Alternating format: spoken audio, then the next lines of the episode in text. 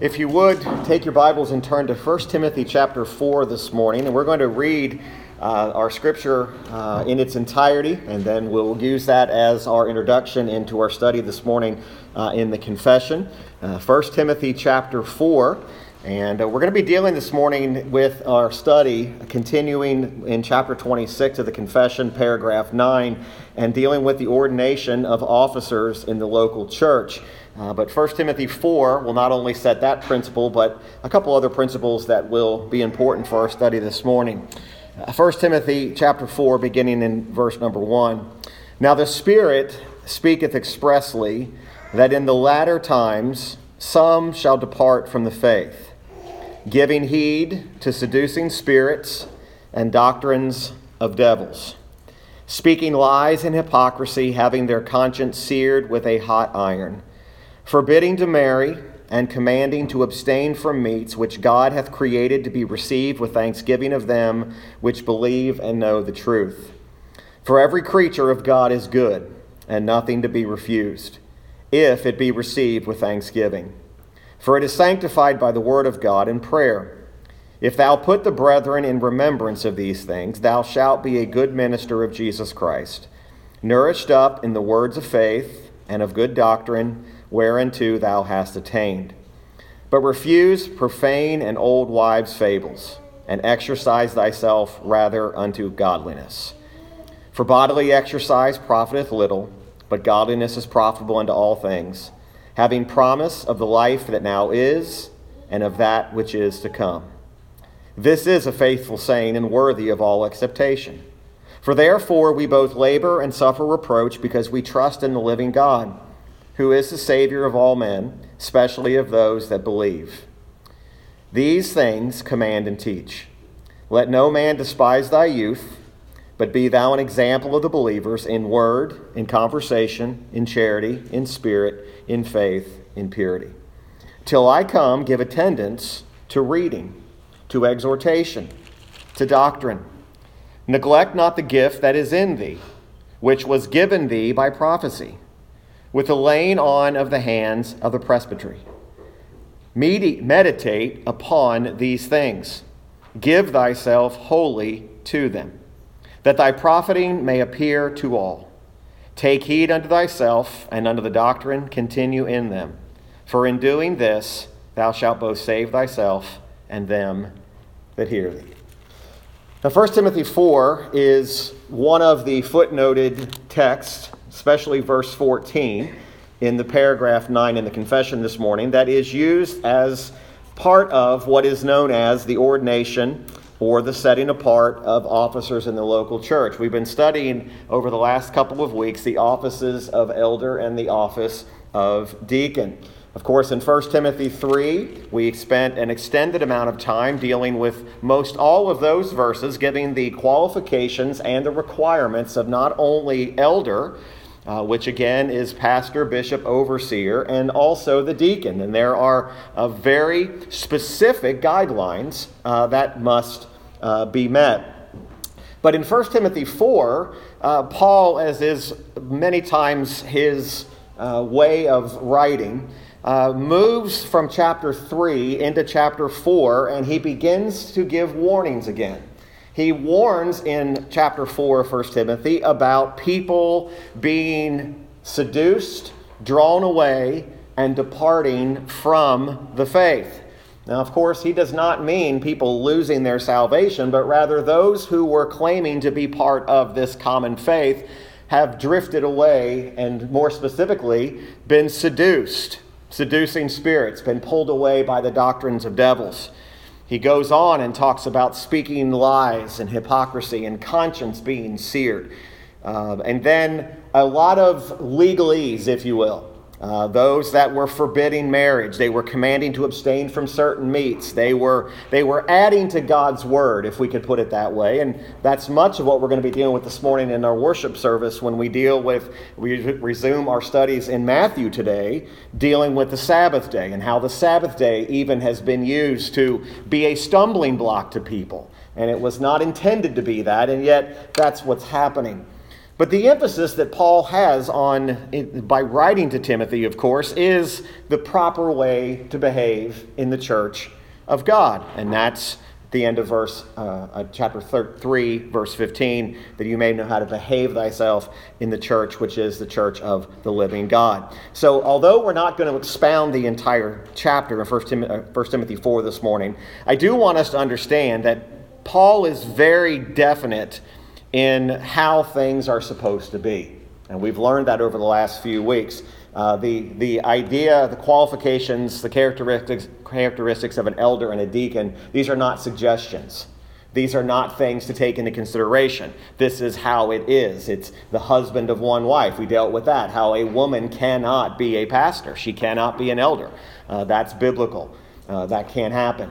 Um, so we see these things and we understand that there are these requirements, these characteristics. So, what this is doing is this is giving us a very definite uh, pattern for who can hold these offices. So, it isn't enough just for a person to, uh, quote unquote, be placed into one of those offices because he fits the bill. But rather, what we're going to learn this morning is that those that are in these offices have to be equipped and gifted by God Himself to be able to carry out. Not every man who is saved is qualified to be an elder, nor is he qualified to be a deacon. Now, that doesn't mean that there's some lessness to him, but that is part of the equipping. Now, if you'll take the confession and look at paragraph 9 of chapter 26, uh, we'll read this paragraph. And again, this is kind of pulling all these thoughts together, especially 1 Timothy 6.14 about the laying on of hands. Uh, paragraph 9 of chapter 26 reads this way The way appointed by Christ for the calling of any person, fitted and gifted by the Holy Spirit unto the office of bishop or elder in a church, is that he be chosen thereunto by the common suffrage of the church itself, and solemnly set apart by fasting and prayer with imposition of hands of the eldership of the church. If there be any before constituted therein, and of a deacon, that he be cho- chosen by the life suffrage, and set apart by prayer and the like imposition of hands. So, this paragraph is really establishing what we read in paragraph 8 that the final authority for the placing of elders and deacons within a local church is the church itself not an overarching or a hierarchy or another body. The church itself places into those offices men who are fitted and equipped by the Holy Spirit of God to carry out those offices.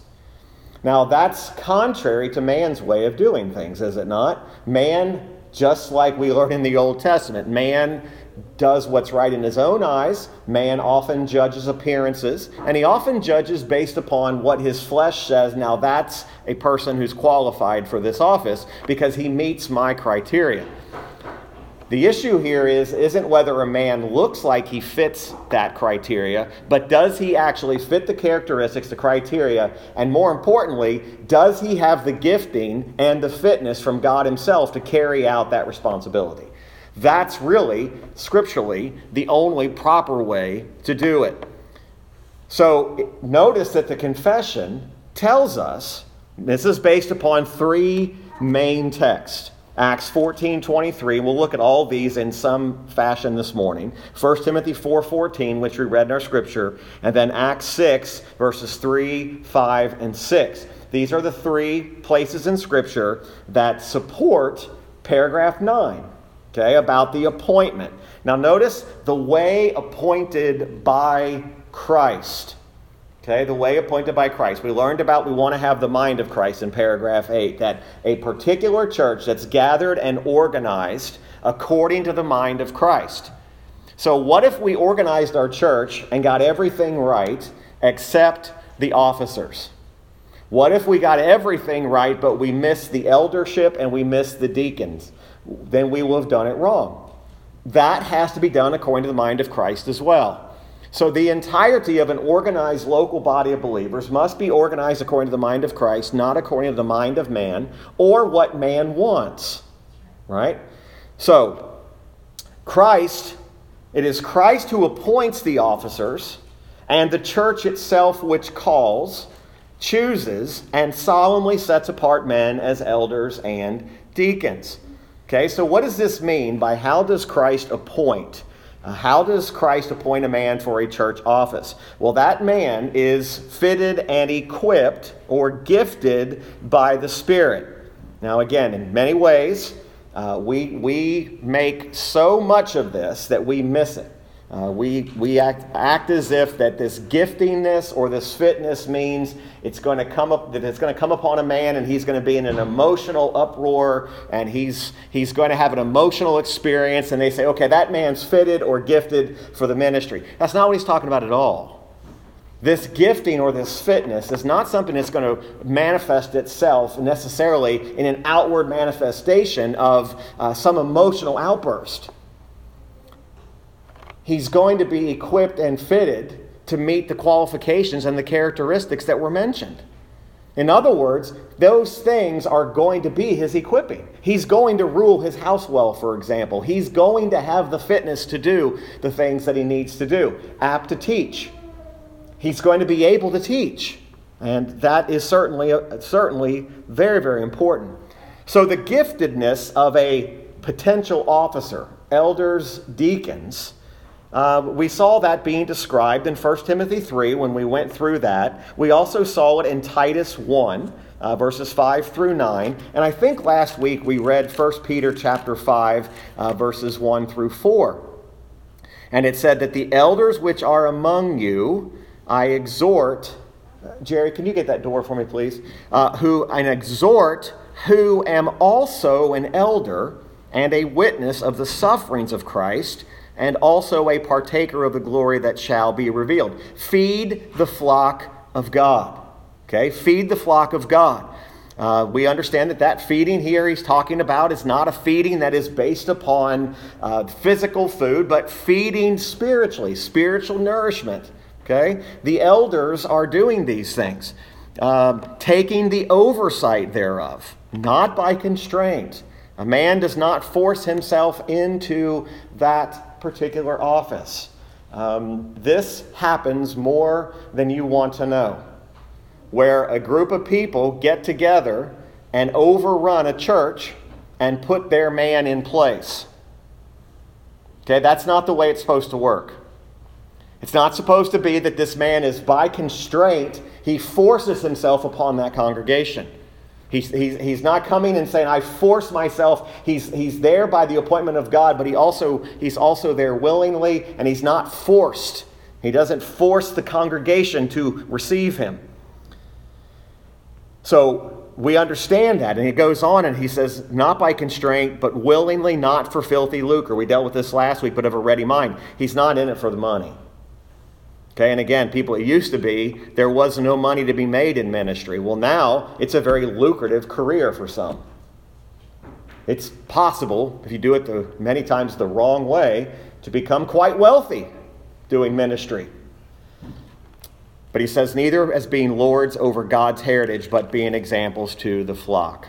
Okay, and then it went on talked about the chief elders, or chief shepherd rather, will appear. So, what is the point here? We're not allowed to alter or to diminish or neglect the biblical qualifications for a church office. So I'm not allowed to look at those office requirements and say, all right, we agree with all of them except for this one. Now, people often say, how, and again, how, how are so many churches in error putting, again, this will be taken wrong by those of the world that hear this, putting a woman into the role of elder? Because they're ignoring scriptural teaching. That's the only way you can place her. That's the only way you can get her there. Now, they'll say she rules her house well, she does all these other things well, but they ignore the husband of one wife part. That's pretty difficult to get around. But the point is, is that we cannot neglect any of the qualifications and say, all right, this person has all of them except for this, or this person has this except for this one. We can't alter it, we can't diminish it, we can't neglect those biblical qualifications for a church office. Now, again, we understand that not everybody was the writer of Scripture. I think you all realize that there are a lot of religious writings throughout history that were written and penned around the same time that the scriptures were written, but they're not considered inspired text or inspired documents. God chose those men who would write his word and inspired them. There's a lot of religious writings, but I cannot write an inspired document to you. Now, you'd be surprised how many men are standing around churches saying that they just wrote an inspired document. That this came to me from God last night while I slept. And people are taking this in. The giftedness and fitness that he's talking about here is not above what the qualifications of the Bible say they are. And again, churches make the mistake of often looking for the most flashy, most eloquent man who speaks the best, who, whose homiletics are all in order. He has a grand following. Again, the age of celebrity preacher, celebrity pastor is on us. And I would just tell us all we need to be very, very careful about making a celebrity out of any man who preaches the Word of God. Don't make him the celebrity. If he's truly there for the right reason, he doesn't want you to give him that kind of credit. He doesn't want that. He doesn't want a preaching tour. He wants the Word of God and Christ to be glorified. But if he's out seeking a following, sometimes we're tempted to say, well, you know, we're, we want to get the most popular of people. The ordination of these officers is not a popularity contest. And we're going to learn in just a moment, it's not to be determined by an election. And I don't mean the doctrine of election, I mean like an election where we put a couple names on a ballot and the congregation says, which one do you want to be? That's not the way it was ever intended to be. So it is Christ who appoints a man for this office. And we understand that that is a problem that doesn't just occur in our generation. But some of the greatest harm that's ever come to the church has been when unqualified men were put into offices. People th- say that, did, that didn't happen in the first century. That didn't happen during Paul's day. Some of Paul's greatest concerns were about men who got into places who were unqualified to be there and shouldn't have been there. Remember when he was leaving Ephesus in Acts 20, he said, I want you to be aware, and I've been telling you from day one, the moment I leave, men are going to rise up within the congregation and people from without are going to come in, and they are going to seek that office but they're unqualified. Okay, so these are these are very. Uh, you can read the, leaders, and he talks about it in Galatians. He talks about in Corinthians. He talks about it in Ephesus. It was happening in those three places at least, to where unqualified people had gotten into those offices. Uh, Jude, the entire that little book of Jude, uh, talks a lot repeatedly about false leadership, people who are incompetent to be there. Uh, our study on Wednesday nights in Revelation, we're just in Revelation 1, but when we get to Revelation 2 and 3, the Bible clearly says there are unqualified people doing things in these churches that they ought not be doing. You try that now in some of our modern churches, and they're saying, well, you're, you're, you're just wrong. No, scripturally, we have the mind of Christ. So it is God who appoints uh, no matter how impressive a man may be outwardly, no matter how well he speaks, if he does not meet the qualifications of Scripture, you should not submit yourself to that leadership. Okay? But if he meets those qualifications, again, and let's preface this not perfectly. There is not a perfect man on this planet who is always going to be perfect. You can't be perfect, I can't be perfect. But you can tell simply by the intent, the qualifications. Is he meeting those qualifications? Uh, does he have that integrity that he is desiring and is following the biblical pattern? Hebrews 13, we learned that it is those individuals that are qualified. This is what that said when we finished our study of Hebrews. Hebrews 13, uh, verse uh, 7 says, Remember them which have the rule over you, who have spoken unto you the word of God, whose faith follow, considering the end of their conversation. The writer of Hebrews was saying, Those men that are following and their conversation shows their conduct is godly, then you can follow them. Remember them. Later on in Hebrews 13, he says, Obey them that have the rule over you, and submit yourselves, for they watch for your souls, as they must give account. that they may do it with joy and not with grief, for that is unprofitable for you. So it is to recognize that those offices, especially in the office of elder, uh, is been given for the edification of the church.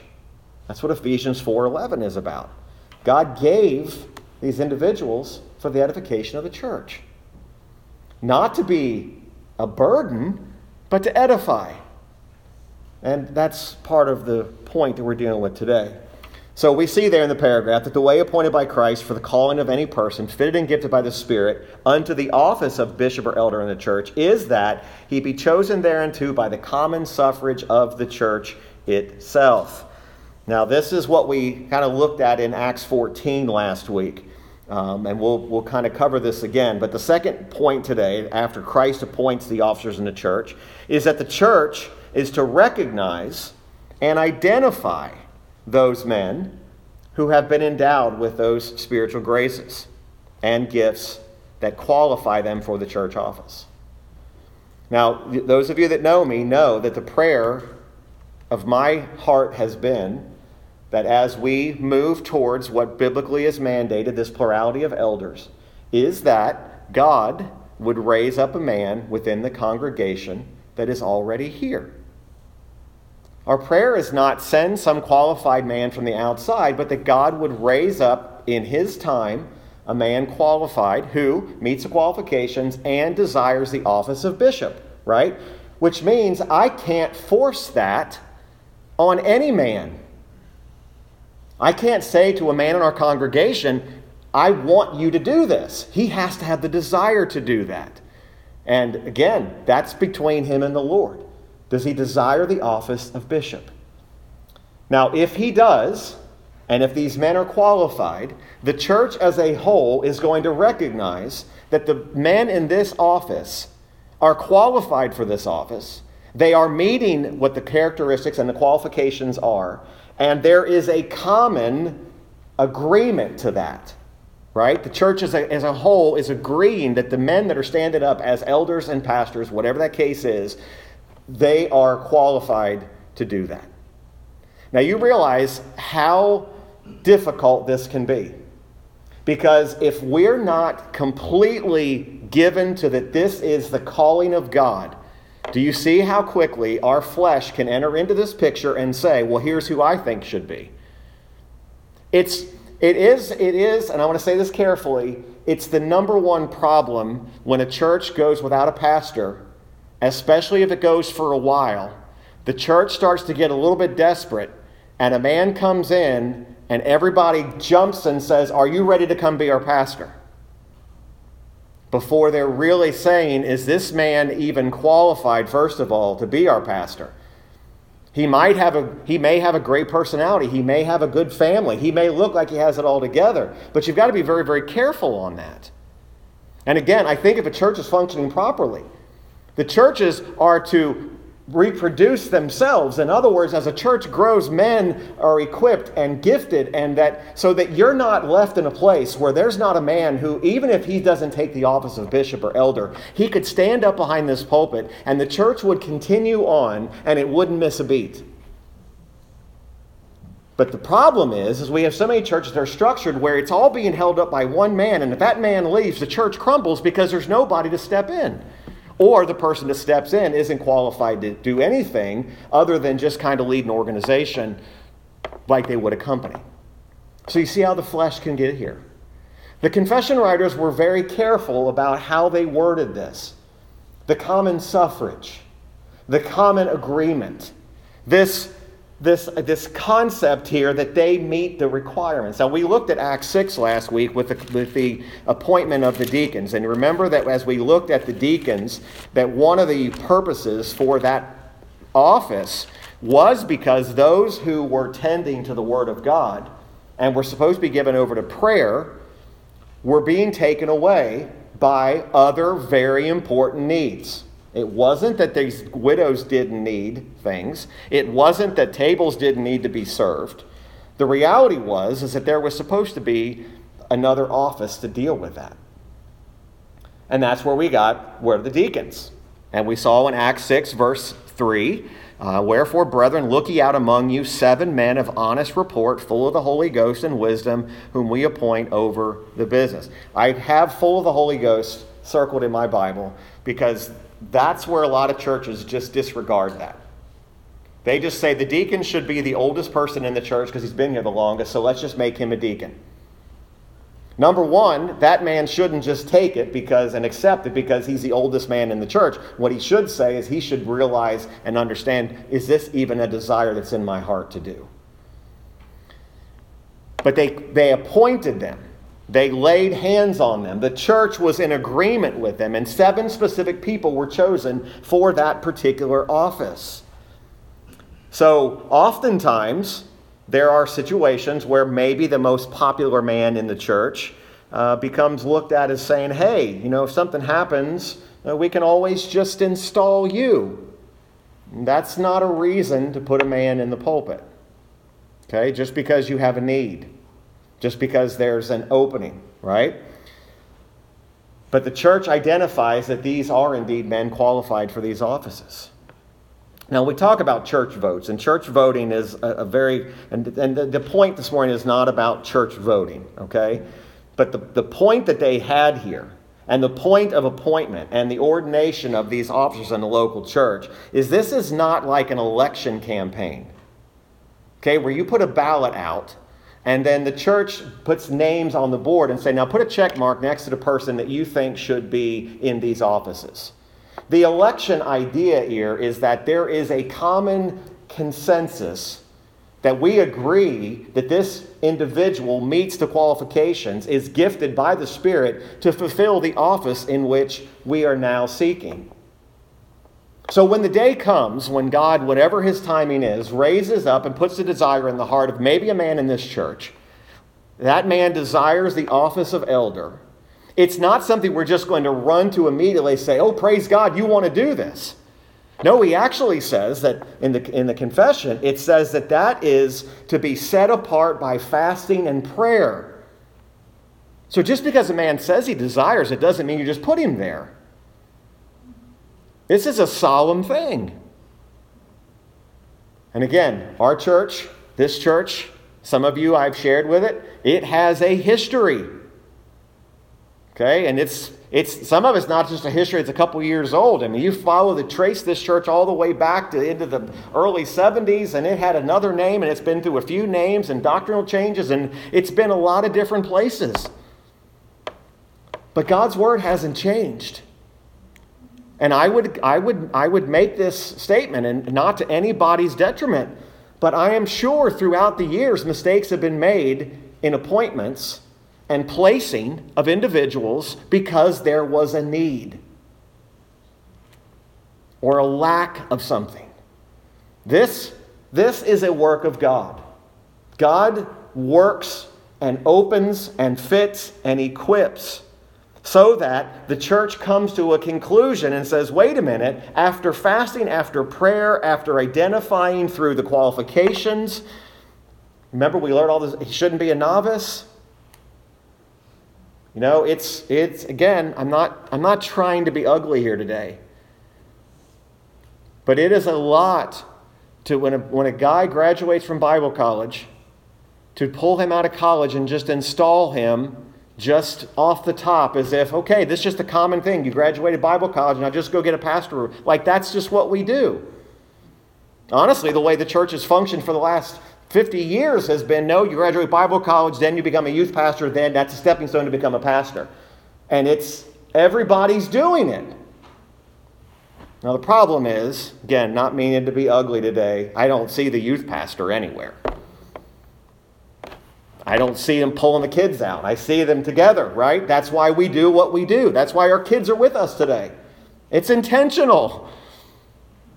But over the years, there have been times when we've been doing this, people don't like that. That's okay. We're not governed by anybody outside of this as far as a church. But this appointment, this ordination, again, I use the word ordaining so carefully because the, the ordaining that we talk about in our day and age um, is being used in a lot of different ways.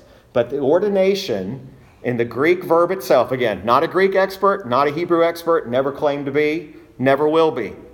But the Greek verb for this setting apart, this laying upon, or, or, or electing, if you will, is to stretch forth the hand. It's to lay hands upon, which is what 1 Timothy 4:14 about laying on the hands. All this is is this is an acknowledgement by the church that this man who's been installed into this office by the common suffrage that's been reached after fasting and prayer is being identified and installed as an elder into that particular congregation. And the way that they did it and the way that they identified it was by the imposition of hands of the eldership of the church.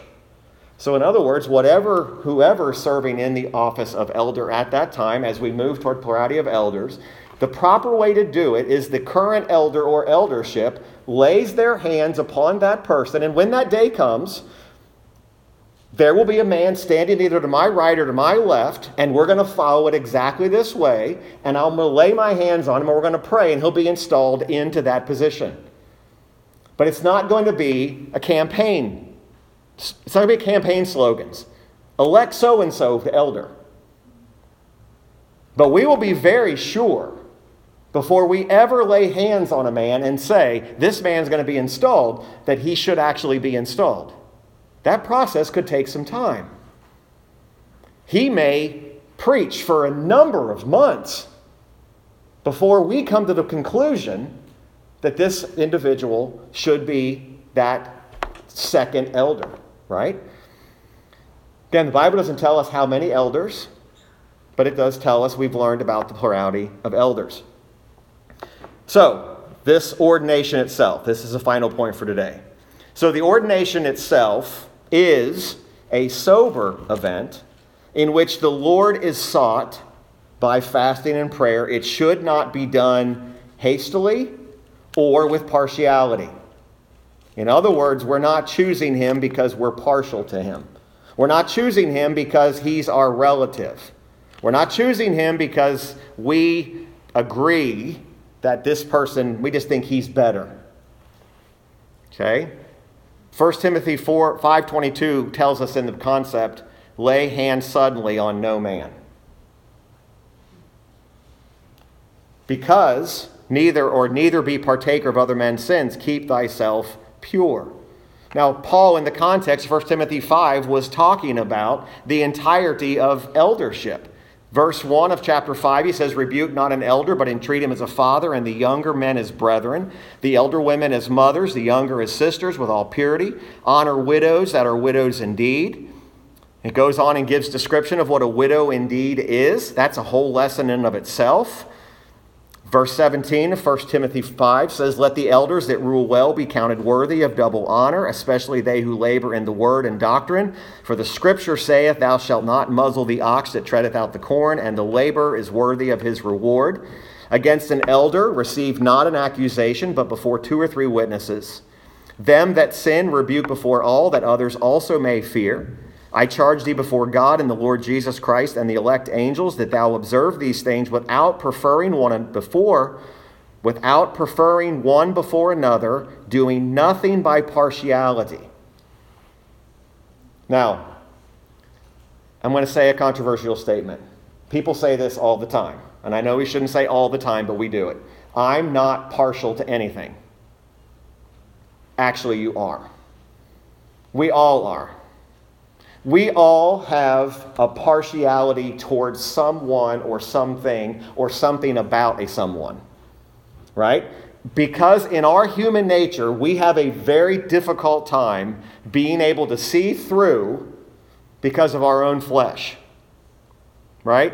I am convinced over the years there have been men within churches who have been more than qualified and more than gifted who should have been the people installed who weren't because of partiality. The partiality was was that this is so and so. We've got to give them a shot first. Or the one that is very common, well this is a church and this family, whoever their last name is, runs this church. Now we'll stop pump the brakes right there. Okay, there's not a family that runs the church. The Cochran family does not run this church. Okay, and if it's generations from now and I'm 90 and I can barely get to the pew, and uh, this is not our church. We don't run this church. And no man should come up and say, This is our family church. That's not, that's partiality. I've seen it blow churches wide open because a man says, Well, the best person for the job is my son. Now, I'm not saying there's cases where that is, but I'm telling you, it often blows up. Because you know what the congregation sees? Partiality. They see the reason he's chosen is because he's his son. Again, partiality is very difficult. Why do you think Jesus gave so many lessons on making sure you don't show preferred treatment by giving the rich people the best seats? The people who can do the most for you. He says that because our hearts are desperately wicked and they will lean on that when we have to make a decision. We all have, and we all have presupposition. Well, I don't presuppose anything. We're all based on presupposition. It comes from where we are, how we've been raised, how we've been brought up. Now, are we supposed to use partiality and should we rely on a presupposition? No, but we also need to understand that there's a way the Bible says to do it. And my experience has been that oftentimes, and it's old cliche, our timing is well off of what God's timing is. We think we needed this done yesterday, and God's like, no, this is, this is not where you are yet. So, the ordination itself. It's interesting that in that particular chapter in 1 Timothy 5, he goes on, he says, Drink no longer water, but use a little wine for thy stomach's sake and thine often infirmities. Some men's sins are open beforehand, going before to judgment, and some men they follow after. Likewise, also the good works of some are manifest beforehand, and they that are otherwise cannot be hid. It is a solemn thing to ordain, to put hands upon a man and put him into that office. So, those men, if they are in that office, those that are in that office, in the company of the congregation. So, I gave you that illustration. When that day happens, this will not be a private installation service where I, as the current elder of the church, call in that man and say, okay, look, we're just going to go ahead and slide you in here, and then we're going to announce it on Saturday, Sunday that you're the new elder. The whole congregation is going to be watching this and is going to be understanding. And there will have already been the common suffrage of the church says we recognize that what's happening here should be happening not by partiality, not by prejudice, but by the gifting and the equipping of the Spirit of God. And folks, that's what, that's what we as a church should want because that's God's way. That man will enter into that church office and he will be set apart by the common suffrage of the church for the work of the ministry. Now, this is where the ordination thing gets a little weird for some people. Laying on of the hands does not confer or give power to that man in any way. So, the day when a day comes and I lay my hand upon that man's shoulder, I am not, and I, it's amazing you have to say this, there is no power coming from me to him. When I was ordained by a church, they laid their hands on me, and the ordination was different, and I'm not going to go into all the details, and that's why I'm being very careful about this ordaining thing. There was no power conferred upon me. Nothing transferred from the pastor and the people's hands who were upon me. There was no power given. And that's not what this is. But what it is a replication of is the very act in Acts chapter number 6 when they laid hands on those individuals in recognition that the church understands that the man that is being placed into that office it is the mind of Christ and it is God's appointing. That should be followed for both elder and deacon. Right? So when we come to the point where again, our church Folks have asked me these questions, and I have to be very upfront with you. I don't hide it. You know, people come into a Reformed Baptist church and they say, okay, who's the other elder? Where's your plurality of elders? And I have to tell them, right now, we don't have more than me. Now, that has scared some people off. But it's not because we don't want to, it's because it has not presented itself in that regard yet. Folks, this, this journey from just the years I've been here has been absolutely remarkable. And it's been remarkable for a lot of reasons, but remarkable because if, if there's only a couple of you here who've been here the whole time, and you realize where we started and what's been happening, nothing has happened overnight. And those of you that have been here know when I walked in here, I did not fully understand what I was walking into. I didn't fully get it. But I get it now. And we have to understand that these things, they do take time. For a long time, we were just trying to overcome a bad reputation that wasn't any fault of our own. Right? God overcomes those things. God's timing. I didn't feel the need to come out and defend everything that we did or didn't do. You just got to stay consistent and say, look, the Bible is going to be our rule. We're going to have a confession that's going to tell us what the Bible says about these things, but yet where the, the confession and the Bible clash, we're going to stand on the Word. But anybody comes in the front door knows exactly what we are. That's why I told you the story when someone says, Well, you have a brochure or pamphlet about your church, and they handed them a confession of faith. I said, Praise God, that's exactly what we want. Because it wasn't a shiny program of all the programs. This is where we're standing. That's where we're standing. So the spiritual appointment to the office in the church is clearly stated in these passages fitted and gifted by the Spirit. Ephesians 4:11 and then 1 Timothy 3 is filled with that. The church has no right to appoint a man to an office for which God has not called him to or equipped or fit him to. And so that's that's where we are in that lesson this morning.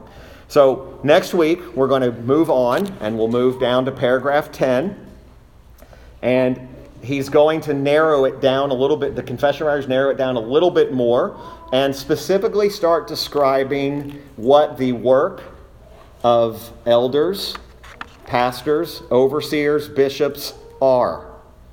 Okay?